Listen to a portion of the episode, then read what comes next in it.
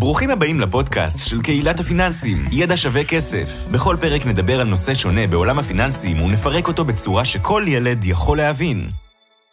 אהלן, חברים, ברוכים הבאים לפרק נוסף בפודקאסט שלנו, ידע שווה כסף. שי ודיחי, מה קורה, אחי? אהלן, מה העניינים? בסדר גמור, בסדר גמור, מי שלא מזהה או לא מכיר, אני בר נעמני, פה איתי שי ודיחי התותח. אה, והיום אנחנו רוצים לדבר על אה, נושא שהאמת שאמרתי לשי, לא הגיוני שהגענו לפרק אה, כזה מתקדם בפודקאסט, ועדיין לא דיברנו עליו. בעיניי זה כלי כל כך חשוב וכל כך מעניין, שכדאי להציג אותו ולדבר עליו, ואולי נעשה עליו אפילו עוד פרקים, נראה כמה נספיק בפרק הזה. אבל בואו נתחיל לדבר עליו. אז אנחנו מדברים על מינוף. שי, בואו תן לנו מה שנקרא הגדרה מילונית של מה, מה זה מינוף, מה זה מינוף בכלל. אז האמת היא שלהסביר מה זה מינוף, הלכתי לוויקיפדיה, אמרתי ויקיפדיה, שאני רוצה ללמוד מושג חדש, הולך לוויקיפדיה, שימו לב מה וויקיפדיה אומרת. מינוף, מנוף פיננסי, financial leverage, הוא יחס פיננסי הבודק את האיתנות הפיננסית של הישות, הוא מתאר את החשיפה לסיכון של יחיד או גוף הנוטל הלוואות. מקווה שלא עשיתם תאונה מרוב הלם, כי... לא, לא, חכה, חכה, חכה, חכה, תעצור, למה אני, אני יודע מה זה מינוף ואני לא הבנתי מילה ממה שאמרת, אז אנחנו פה בידע שווה כסף מורידים דברים לגובה העיניים, אז בואו עכשיו נדבר כאילו לתכלס, בשפה של בני אדם, מה זה מינוף ומה זה אומר, ו, ובואו נתחיל להתקדם. בדיוק. אז מינוף זה מלשון מנוף. מנוף זה משהו שמרים אותנו למעלה. מינוף אמור לעזור לנו להתקדם יותר מהר. כמובן שמינוף, זה, יש פה איזשהו סיכון, כי גם כשמנוף מרים אותנו למעלה, יכול להיות שישתחרר איזה בורג למעלה, יכול להיות שאנחנו ניפול או נחתך, אז מינוף יש לו גם איזשהו סיכון, אבל המטרה של מינוף זה לעזור להרים אותנו למעלה. מה זה אומר בתכלס? אנחנו לוקחים איזושהי הלוואה, או לוקחים כסף שהוא לא שלנו, OPM, other people money, והמטרה של זה כדי להשקיע אותו באיזשהו מקום שייתן לנו רווחים, תשואה, רווחים באחוזים שגבוהים יותר מהריבית, מהכסף, מעלות הכסף שאנו משלמים. כלומר, אנחנו לוקחים כסף של מישהו אחר, בשביל לעשות ממנו יותר כסף ולהחזיר למישהו אחר הזה את הכסף, ואז אנחנו נשארים עם רווח ביד. זה ככה בגדול מה זה מינוף. אה, זה, זה במילה באמת, כמו שאתה אומר, כל התורה על רגל אחת, ו, ודיברת פה על העניין של חוב, אה, ואנחנו צריכים להבין באמת בין חוב טוב לחוב רע. הרבה אנשים, בעיקר מתחילים ב, ב, בעולם הפיננסי, אה, ישר מקשרים חוב כמשהו רע. אני לא רוצה להיות חייב לאף אחד והכל, ואני שומע את זה הרבה בחבר'ה מתחילים, ותראו, אני לא בא עכשיו, אה, מה שנקרא, להטיף מוסר לאף אחד, וכל אחד שיעשה מה שנראה לו, ויש אנשים שיגידו שהם מעדיפים לעשות את זה בלי מינוף. אני חושב שבסופו של דבר חלק מאבולוציה של, של משקיע זה להשתמש בסופו של דבר גם במינופים, אין מה לעשות. זה הדרך שבתכלס כל העשירים מתעשרים, אה, הם משתמשים בכסף של אנשים אחרים וככה צומחים וגדלים לממדים הרבה הרבה יותר גדולים. אה, כל חברה שמונפקת בבורסה בסוף היא גייסה כסף מאנשים, גייסה כסף מהציבור, בין אם זה במניות, בין אם זה באג"חים, לא משנה כרגע איך, אה, וגם חברות מן הסתם יותר קטנות, כל הטייקונים והכל, ככה אנשים עושים כסף. אז צריך להבדיל בין חוב טוב, שכמו ששי אמר, זה, זה חוב שנועד ליצ... לשרת ולעשות לעבורנו יותר כסף, לבין חוב רע, אה, שחוב רע בעיניי זה משהו שאולי או לצריכה או למשהו ש... לא אמור להכניס לנו יותר כסף, בוא נגיד לזה ככה, אוקיי? לא, לא אמור לקדם, לא מקדם אותנו ממש למטרות הפיננסיות שלנו. אה, ומי שקרא את אבא עשיר אבא עני, רוברט קיוסקי מבין את זה פחות או יותר. אה, אז, אז זה, זה ממש חשוב, ו, וכדי לדבר על מינוף, אני, אני חשוב לי להזכיר מונח אה, שתתקלו בו הרבה, והמונח המקצועי נקרא cash on cash, כלומר, כמה כסף בסופו של דבר אני עושה על הכסף שלי. אוקיי? זה, זה, זה המהות של המינוף, ומי שעד עכשיו זה לא יושב לו בראש, אני בטוח שאחרי הדוגמה הקצרה פה שאני אתן, אה, זה יישב לכם בדיוק טוב בראש למה אנחנו בכלל צריכים מינוף, למה זה בכלל מעניין ואיך זה באמת עוזר לנו להתעסק ולהתקדם קדימה. אז בואו ניקח שתי סצנריואים. סצנריו, תרחיש ראשון, שאני משקיע רגיל, בלי מינוף, לקחתי אלף שקלים, השקעתי, לא משנה כרגע איפה, נדל"ן, שוק ההון, אלטרנטיבי, עשיתי עשרה אחוזים על העסקה.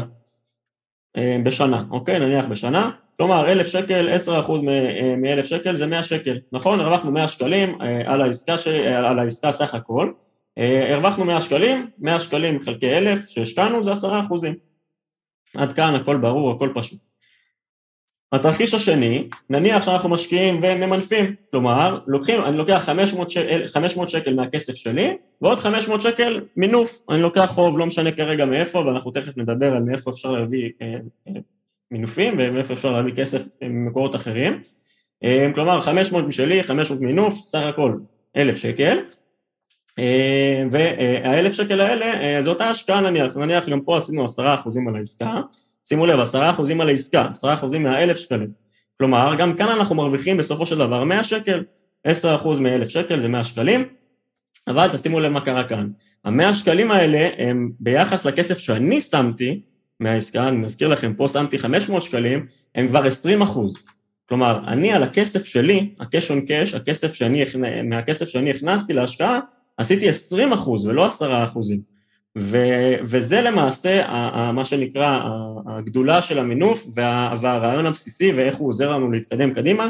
אני רק אגיד ככה במאמר מוסגר שכמובן שזה לא מדויק ויש לנו פה עוד עלויות מימון והכל שאנחנו כבר נדבר על זה, אבל זה רק כדי לתפוס את הרעיון, תשימו לב אנחנו מה שנקרא מתקדמים פעמיים, אנחנו מתקדמים פי שתיים כביכול יותר מהר, בדוגמה הזאת לפחות, אה, כי אנחנו לגמרי יכולים לעשות מה שנקרא שתי עסקאות כאלה, ואז במקום להשקיע מה שנקרא אלף שקלים אנחנו משקיעים אלפיים שקלים, ומתקדמים פי שתיים יותר מהר. אה, זה הרעיון, כמובן שיש לזה סיכונים ואנחנו עכשיו הולכים לדבר על הכל, אז לא לדאוג, אבל זה כדי לתפוס את הרעיון למה אנחנו בכלל צריכים מינוף ולמה זה רעיון טוב באופן כללי. אני רוצה לתת דוגמה, ממש שקרתה לי אה, השבוע עם אה, לקוח שהגיע אליי כדי להמחיש את זה עוד יותר. מי עושה את המינוף הכי טוב? הבנקים. הבנקים. אז הבנקים, לצורך העניין, בואו ניקח אה, דוגמה מספרית שיהיה קל להבין. אם היום אנחנו ניקח עשרת אלפים שקלים, ואנחנו נשים אותם בפיקדון יומי, פרי, שנותן לנו אה, איזושהי ריבית של אזור ה-0.01 אחוזים, זה מה שהיום הבנקים נותנים, ממש אה, מהשבוע בדקתי בבנק הפועלים לדוגמה, כל הבנקים זה די דומה. אז שימו לב, על עשרת אלפים שקלים בשנה, שאנחנו עושים פיקדון יומי, אנחנו נקבל מהבנק כמה? שקל אחד בלבד. מה הבנק יעשה עם העשרת אלפים שקלים האלה? ילווה אותם, אוקיי, למישהו אחר, למשה, השכן שלכם. אבל למשה, באיזה ריבית הוא ילווה את זה? לא ב-0.01 אחוזים, ממש ממש לא, ב-6 אחוזים. כלומר, הבנק יעשה 600 שקלים בשנה על אותם 10,000 שקלים. ו... זאת אומרת, הוא נותן לנו שקל ועושה 600 uh, שקלים בשנה. הבנק למעשה עושה פה 600 אחוז, סליחה, לא 600 אחוז, פי 600 על הכסף. זה מטורף. ואני, אני, אפילו לא התייחסנו פה לעניין של יחס רזרבות של הבנק, כי על כל כסף שהוא מלווה הוא יכול זה, אבל לא ניכנס לזה, בפועל זה אפילו יותר מזה. אבל, אבל, אבל נשים את זה שנייה בצד, כי זה לא מעניין כרגע, זה לא הנושא של הפרק, אבל חד משמעית. אמ, אבל בוא נגיד ככה, החבר'ה שלנו הם לא בנק, אה, לפחות לא כרגע, אמ, אבל חד משמעית אני, אני מסכים. אה, ואני רוצה שנייה לחזור לדוגמה, אני, אני רוצה לסכם את הנושא של מה זה מינוף ולמה זה חשוב, דיברנו על זה, חשוב לי להגיד שיש מינופים, אה, כמו שדיברנו על זה, בכל סוגי ההשקעות, אוקיי? בנדל"ן זה בערך הכי הכי אה, ברור ו obvious, משכנתה, בסופו של דבר כשקונים דירה, נניח דירה להשקעה כרגע, אבל זה לא משנה, גם אם קונים דירה לא להשקעה, אנחנו לוקחים בסוף כסף של מישהו אחר, של הבנק, במקרה הזה, או גוף חוץ בנקאי, אבל משכנתה זה דוגמה קלאסית למינוף, אה, גם בשוק ההון אפשר אה, להשתמש במינופים, בין אם זה בקרנות ממונפות, או אפילו יש גופים אה, של מסחר עצמאי שנותנים כסף על בסיס הכסף שמה, הכסף שיש לנו במסחר העצמאי. לא תמיד התנאים כאלה טובים, אבל אנחנו כבר ככה נדבר על זה. אז שי, בואו ככה, אחרי שהבנו מה שנקרא, מה זה מינוף ולמה זה טוב, נלך לצד השני רגע ונסביר סוג של כללי אצבע, עשה ואל תעשה, לפחות בתפיסה, ופה חשוב לי להגיד שאין פה שחור לבן, בסוף זה, זה זווית וראייה של כל בן אדם, איך הוא תופס את הדברים, יכול להיות ששי ואני לא, מה שנקרא, לא נהיה במאה אחוז על אותו קו פה ונהיה טיפה מנוגנים, למרות שאני חושב שהדעות שלנו יחסית אה, דומות בצד הזה, אבל אה, מה שנקרא כללי אצבע של עשה ואל תעשה, מתי הגיוני לקחת מינוף, ממה צריך להיזהר, אז בוא תן לנו ככה את הזווית שלך ואני אנסה להשלים אם יהיה לי מה. אז קודם כל, אנחנו יכולים לקחת מינוף רק שאנחנו יודעים שיש לנו איך לשלם את ההלוואה. עכשיו, פה צריך להתייחס שלשלם את ההלוואה זה הכוונה להחזר חודשי. כל הלוואה צריך להחזיר. יכול להיות שאנחנו משלמים אה, כל חודש קרן וריבית, ואז התשלום הוא יותר כבד, כי אנחנו משלמים גם קרן וגם ריבית. יכול להיות שאנחנו נשלם רק ריבית, ואז התשלום החודשי יהיה יותר נמוך. ויכול להיות שאנחנו לא נשלם בכלל.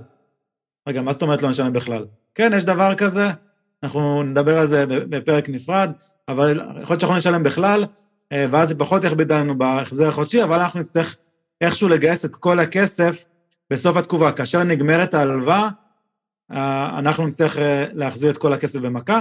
אז קודם כל צריך להבין מה ההחזר החודשי, האם הוא קרן וריבית, האם הוא ריבית, או אם בכלל אנחנו לא משלמים, אבל כן צריכים להחזיר מאיפשהו את הכסף בסוף ההלוואה.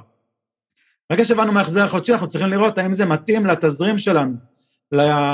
ליכולת החזר שלנו. בסוף אנחנו כל חודש מכניסים סכום מסוים, מוציאים סכום מסוים, הכנסות פחות הוצאות שווה תזרים, זה כמה שאנחנו מצליחים לחסוך בחודש, וצריך לראות, להסתכל על כל המצבים, על הממוצע, כמה, מה התזרים החודשי הממוצע שלנו מצד אחד, מה המקרה ה-best case, המקרה הטוב ביותר, למרות שהמקרה הזה הוא פחות מעניין, ומה ה-worst case, המקרה הגרוע ביותר, אה, כי יכול להיות שהממוצע שלנו, סתם אני ממציא, הוא 5,000 שקל בחודש, אבל אה, זה רק כי אה, חודש אחד קיבלנו בונוס של 100,000 שקל, וכל החודשים האחרים אנחנו בסך הכל אה, עומדים על 300 שקל תזרים חיובי, אז זה לא אומר שאנחנו יכולים לעמוד ב-5,000, כי זה לא קורה כל חודש.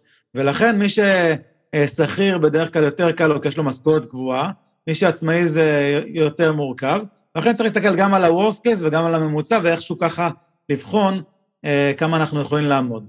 עכשיו, ברגע שהבנו ככה אנחנו יכולים לעמוד, כמה שאנחנו לא ננצל את זה עד המקסימום אה, של ההחזר החודשי, גם, גם לא ייתנו לנו בדרך כלל, אה, במיוחד אם זה משכנתה, זה עד 40 אחוז מההכנסה הפנויה, אה, שההכנסה הפנויה זה בעצם אה, פחות ההלוואות האחרות, אם יש לנו, אה, שאנחנו כבר משלמים. אז צריך לקחת כל מיני מקרי קיצון. יכול להיות שלקחנו את ההלוואה לאיזושהי עסקה מסוימת, עסקת נדל"ן, השקענו בעסק, השקענו בלא יודע מה, אז צריך לדעת מה, מה יקרה אם העסקה לא תצליח. אם העסקה לא תצליח, האם עדיין יש לנו, אה, עדיין מה שנקרא, יש אוכל במקרר. עדיין אנחנו מצליחים להתקיים ולחיות בכבוד והכול בסדר. אז זה מקרה קיצון לקחת בחשבון. אם אנחנו שכירים, יכול להיות שמחר בבוקר יפטרו אותנו, או תבוא קורונה 2, או גל כזה או אחר, והאם עדיין אנחנו נוכל, למרות הפיטורין, לעמוד בהחזר החודשי? יש לנו בן, בן זוג, בת זוג, אין לנו, יש לנו משפחה שיכולה לעזור, יש לנו כסף רזרבה ש...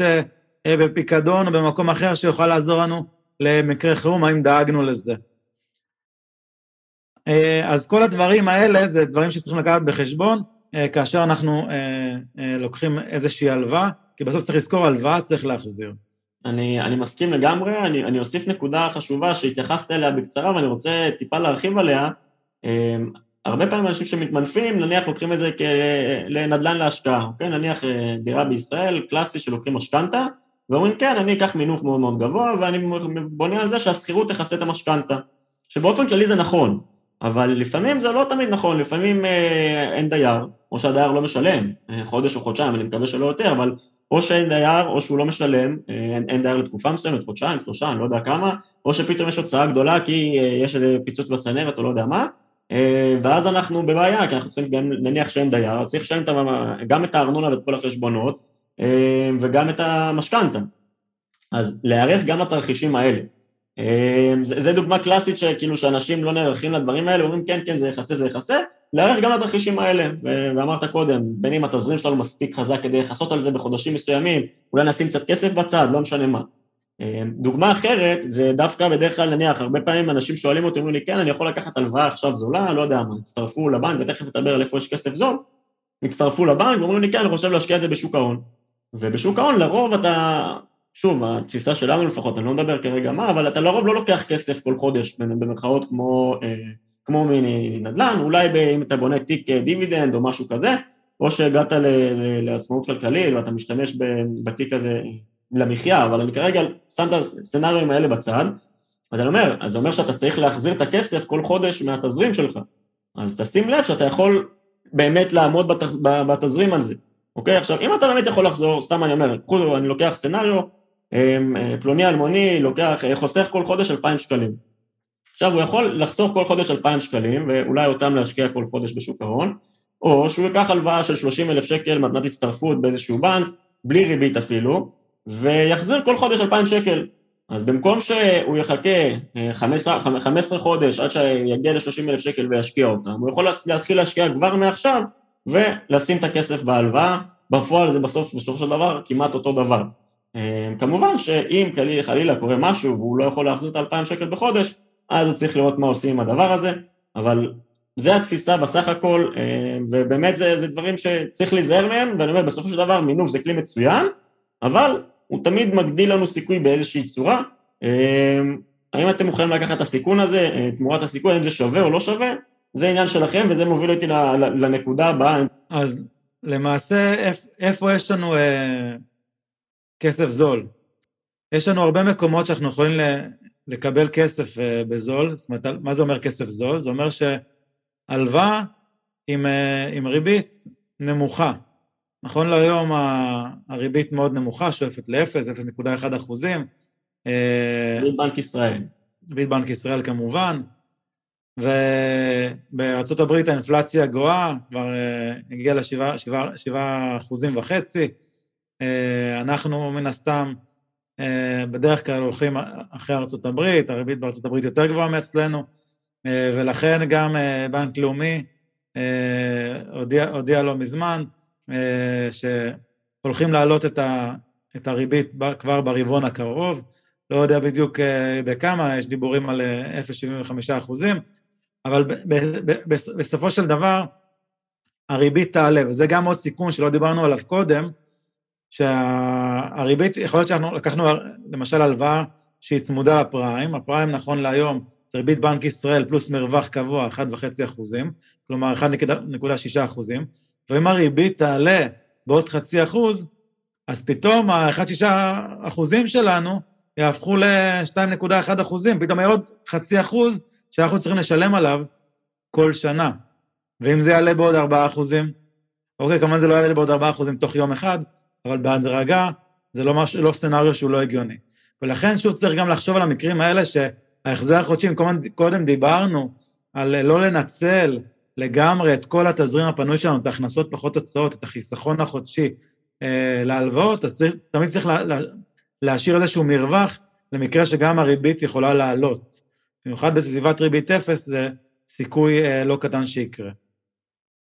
אני, אני מסכים לגמרי, אה, וזה תרחיש שצריך, מה שנקרא, להתגונן מפניו, וזה, ואני אומר, זה, זה, זה, זה, הקדמה מצוינת, והרמת לי להנחתה מבחינתי לנקודה הבאה, ומבחינתי אפילו האחרונה לפרק הזה, כדי שנסכם אותו, זה, אחד, איפה יש כסף זול, אנחנו כבר נדבר על זה, ולפני שאנחנו קופצים לאיפה יש כסף זול, כי הזכרת את זה ואנחנו חייבים את זה לזה, אבל לפני שאנחנו מדברים על איפה יש כסף זול, אני אומר, מבחינתי, מתי הגיוני להיכנס לעסקה עם מינוף או בלי מינוף, עכשיו, זה כלל אצבע, כמובן שזה משתנה בין עסקאות, ומאוד מאוד קשה אה, להעריך את זה ככה סתם, אז אני אומר, זה כלל אצבע, אל תיקחו את זה כמובן מאליו, וברור שיש דוגמאות ש, שהכלל הזה מתקיים ולא, אה, ויש דוגמאות שהוא הוא, הוא לא תופס, מה שנקרא, אבל מבחינתי העניין של המינוף מתחיל להיות מעניין, אם יש פער של בין, בוא נגיד, 2 או 3 אחוזים לטובתי כמובן, כשאני בא לקחת מינוף.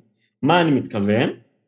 אם אני נגיד יודע להביא אה, הלוואה אה, במחיר של לא יודע מה, בריבית של אחוז וחצי, כלומר לקחתי הלוואה בריבית של אחוז וחצי לשנה על הכסף, אני לא אכנס, אני לא אקח את ההלוואה הזאת בשביל להיכנס לעסקה אם אני אקבל, אם אני לא אקבל לפחות 2-3 אחוזים מעל, שמבחינתי 2-3 אחוזים זה הבסיס, כלומר זה, זה ממש לא, זה, זה לא, לא מה שאני אשאף אליו, אבל אני אומר זה המינימום, פחות מזה זה אפילו לא שווה לי את ההתעסקות ואת הזמן ואת הסיכון בעיניי. כלומר, אני... אפילו הייתי שואף לארבעה אחוזים.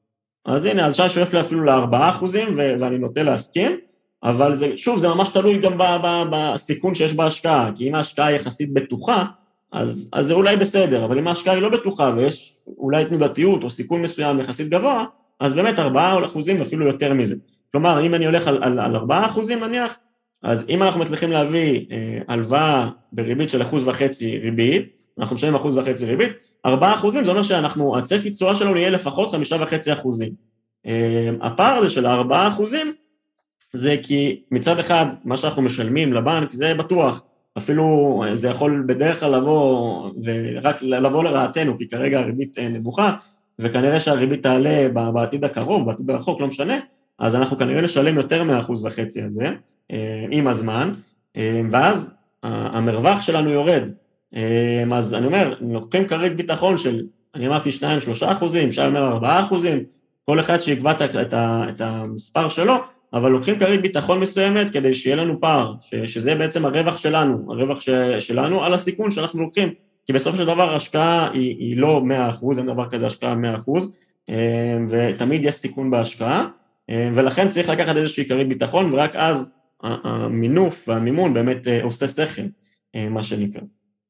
אז זה, זה איזשהו כלל אצבע, ואם אתם ככה מתחילים לחשב בראש, אז אתם אומרים, אוקיי, אז מאיפה אני מביא את המינוף הכי זול? זו השאלה המתבקשת הבאה. אמ, אז אנחנו כמובן פה בידע שווה כסף רוצים שהדברים יהיו הכי הכי פרקטיים שאפשר.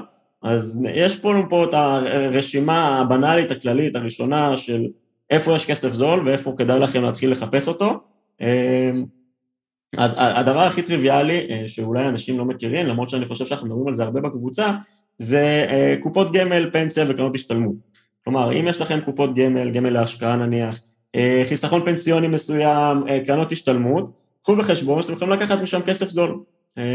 מה זה כסף זול? התנאים משתנים בין בתי ההשקעות וגם בגלל הקורונה הם השתנו ותלויים במה שנקרא בתנאים של השוק, של שוק ההון, אבל ככלל אפשר לקחת הלוואה אפילו עד שבע שנים בדרך כלל מהמקומות האלה בפריים מינוס חצי, שזה הלוואה מאוד מאוד סבבה, פריים כרגע, נכון להקלטה של הפרק הזה, במרץ 22, עומד על 1.6, אז פריים מינוס חצי זה 1.1 אחוז, זו ריבית מאוד מאוד אה, אה, טובה.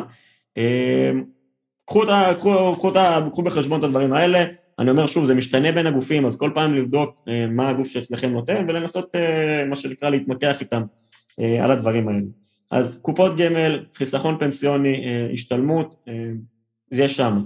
אה, הטבות הצטרפות לבנקים, מצטרפים לבנק, אה, שוקלים להצטרף לבנק או לעבור בנק, תבדקו מה הם יכולים לתת לכם, הרבה פעמים בשביל שתהיו לקוחות שלהם, הם מוכנים לתת אה, הלוואות בריביות טובות, לפעמים אפילו בלי ריבית בכלל, או בריבית מאוד מאוד טובה ואטרקטיבית לטווחים ארוכים, דברים כאלה, זה יכול להיות אחלה. מועדונים שונים, כמו מורים, שוטרים, אנשי קבע, דברים כאלה, יש אחלה הטבות ואחלה הלוואות. משהו נוסף, אה, משפחה וחברים, אה, קחו את זה בחשבון שזה קצת יותר tricky, אה, אבל זה דורש מה שנקרא יחסים טובים עם משפחה וזה, אבל זה יהיה מה שנקרא להיות יותר יצירתי. כלומר, אם יכול להיות שלאבא שלכם יש קרן פנסיה שהוא לא משתמש במינוף שלה, ויש שם סכום משמעותי, אז יכול להיות שאפשר לקחת משם מינוף. כמובן שצריכים להסתדר עם המשפחה בצורה כזאת או אחרת, ופה יש סיכון נוסף, אקסטרה, אבל זה ככה אני עונה בדרך כלל לצעירים שאומרים לי, תקשיב, אבל אין לי קרנות השתלמות ועדיין, או אין לי כסף מספיק בפנסיה, איך, מאיפה אני מביא את הכסף? אז אני אומר, תבדוק רגע עם אבא, עם אמא, עם אה, חבר, או לא יודע אם חבר, אבל אבא, אמא, דברים כאלה, האח, אחות, שאולי יש, כן יש להם קרנות השתלמות, כן יש להם צבירה מסוימת בפנסיה, שאפשר לקחת משם אה, הלוואות טובות. אה, אלה פחות או יותר הדברים, אפשר גם על רכב לקבל איזשהו מימון ומינוף זול, אבל בדרך כלל זה על רכב, אז, אז שימו לב, לרוב רכב זו לא השקעה מאוד מאוד משתלמת, להפך. אה, משהו שפספסתי, שי? כן, אז גם כמובן פוליסת חיסכון, זה משהו שאפשר לקחת משם אה, הלוואות זולות, בדרך כלל 80 אחוז מה, מה, מהצבירה שיש לכם, אה, ומקרן פנסיה חשוב לציין שאפשר לקחת רק 30 אחוז מהתגמולים. נכון. כל חודש אנחנו מפקידים לפנסיה גם תגמולים, בדרך כלל 6.5 אחוזים, 6 אחוזים אה, עובד, עובד ומעביד, ובין שש לשמונה ושליש אה, פיצויים, אז על פיצויים אי אפשר לקבל אה, כסף, רק התגמולים, וגם התגמולים רק 30 אחוז, כלומר זה סכומים מאוד מאוד נמוכים בדרך כלל מהפנסיה. עוד משהו שחשוב להזכיר, זה כמובן נדל"ן שקצת השתנה. היה ניתן לקחת למשכן עד לא מזמן נכס, למשל לרכוש נכס נוסף, אה, כיום זה כבר אה, יצא חוק שאי אפשר לעשות את זה, אפשר רק אה, לקחת הלוואה לכל מטרה. אני כבר לא יודע להגיד אם זה זול או לא, זה פחות זול, אבל זו אופציה שתלוי תלוי, תלוי מה אתם אה, צריכים לעשות עם הכסף. ואופציה אחרונה שכן יכולה להיות זולה, זה מינוף מהברוקרים, מה שנקרא מרג'ין, שזה למשל באינטראקטיב ברוקר, למי שמשקיע בחו"ל. אה, לגמרי, אז זה, באמת פחות או יותר האופציות הטריוויאליות להביא כסף בזול, אה, ואני ככה אנסה לסכם את הפרק ולהראות אותו, אז מינוף בעיניי זה דרך מדהימה להתקדם קדימה בצורה הפיננסית מהר יותר. כמובן שצריך לדעת לעשות את זה בצורה נכונה ולהיזהר ולעשות את זה בצורה שקולה, אבל בסופו של דבר ככה העשירים מתעשרים וככה העשירים עושים כסף, ואני חושב שאנחנו צריכים ללמוד מזה, לעשות את זה בצורה מבוקרת, אבל לדעת להשתמש בזה. בעיניי, כמו שאמרתי בהתחלה, זה חלק מאיוולואציה כזה והתקדמות של משקיע. וזהו חברים, אנחנו נשתדל להביא לכם בפרקים הבאים קצת יותר פרקטיקה, דיברנו על, על מימון, על מה זה שפיצר וקרן שווה ובלון ו... אה, וגרייס, מה, מה, מה כל הדברים האלה אומרים ואיך אפשר לעשות את זה אה, בצורה אחרת, שי אזכיר את זה פה בחצי מילה.